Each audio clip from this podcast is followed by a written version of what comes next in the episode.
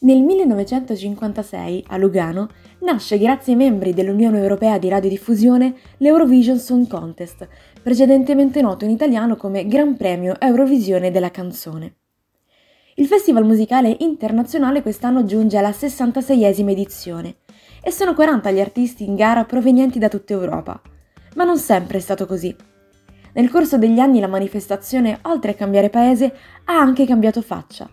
Negli anni 50 si era appena conclusa la Seconda Guerra Mondiale e i paesi europei, impegnati nella ricostruzione delle proprie città, cercavano un modo per lasciarsi alle spalle i lunghi anni di conflitto. Nel frattempo la televisione stava muovendo i primi passi e con la nascita dell'Unione Europea di Radiodiffusione nel 1950 si cercò un programma televisivo che potesse coinvolgere e unire le diverse nazioni. Sergio Pugliese, drammaturgo e giornalista italiano, suggerì di puntare su una gara canora, prendendo come modello il Festival di Sanremo.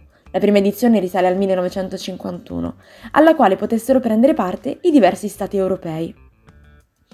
L'idea piacque a Marcel Besançon e dopo vari incontri in varie sedi, il 19 ottobre 1955 a Palazzo Corsini alla Lungara a Roma si stabilì la data in cui avrebbe preso il via l'Eurovision Song Contest.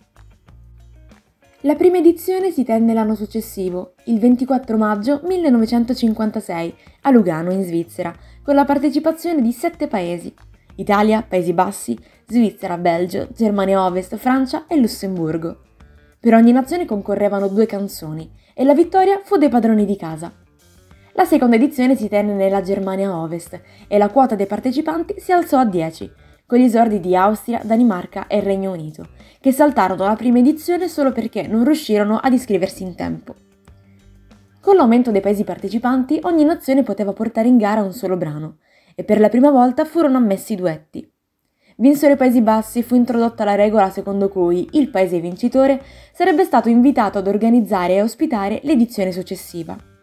Inoltre, a causa dell'eccessivo protrarsi dell'esibizione italiana di Nunzio Gallo, sesto classificato, che con la sua corda e della mia chitarra occupò ben 5 minuti e 9 secondi della trasmissione, fu introdotto un limite di durata per i brani a 3 minuti.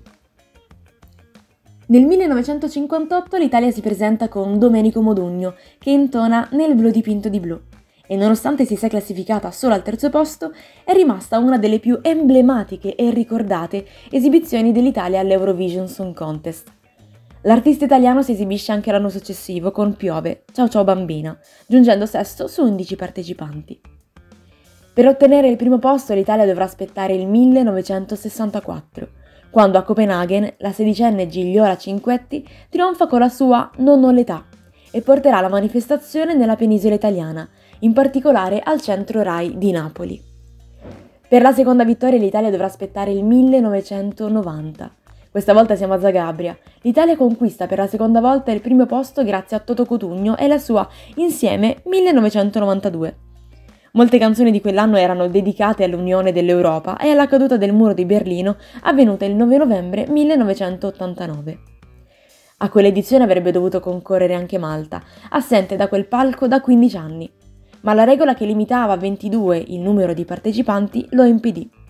La stessa regola verrà cancellata poco dopo lo svolgimento della manifestazione. Nel 1997 a Dublino ritorna l'Italia con i Gelis e la loro Fiumi di parole. Il duo viene dato per favorito, ma si classifica al quarto posto e a vincere la manifestazione è il Regno Unito.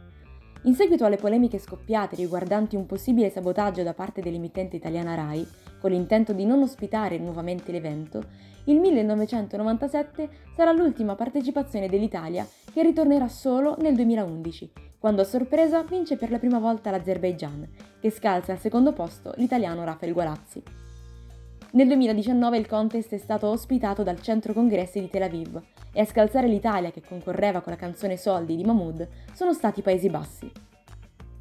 Due anni dopo, nel 2021, il primo posto è di nuovo degli italiani. I Maneskin, già vincitori del Festival di Sanremo, portano l'Italia ad aggiudicarsi la manifestazione per la terza volta nella propria storia e dopo ben 31 anni, con il brano Zetti e Buoni. Grazie alla vittoria dello scorso anno, la gara canora torna in Italia e questa volta a Torino. Sul palco salirà, dopo due anni, Diodato, che avrebbe dovuto partecipare all'edizione del 2020, annullata a causa della pandemia Covid-19 e sostituita da un evento online che vedeva gli artisti selezionati esibirsi tramite un video preregistrato. Dalla prima edizione del 1956 il concorso è stato trasmesso ogni anno senza interruzioni in tutto il mondo, fatta eccezione per il 2020. Per questo è uno dei programmi televisivi musicali di livello internazionale più longevi di sempre ed è l'evento non sportivo più seguito al mondo. Le curiosità non sono finite. Il concorso è trasmesso in Eurovisione anche in paesi al di fuori della zona europea, tra cui Australia, Canada, Cina e Stati Uniti d'America, e con l'avvento del terzo millennio l'evento può anche essere seguito online. L'Eurovision è sempre un bel modo per scoprire nuova musica, visto che di solito si cimentano con la competizione cantanti che hanno poca fama internazionale, anche se ci sono alcune eccezioni.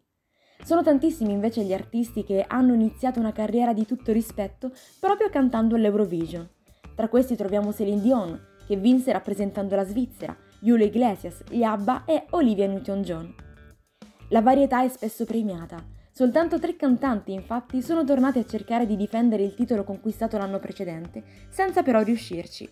Possiamo dire quindi che nessun cantante ha mai vinto l'Eurovision per due volte consecutive.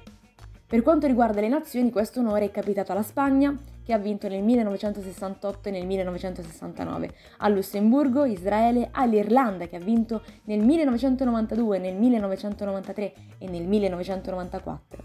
Sarà arrivato forse il momento di aggiungere anche l'Italia?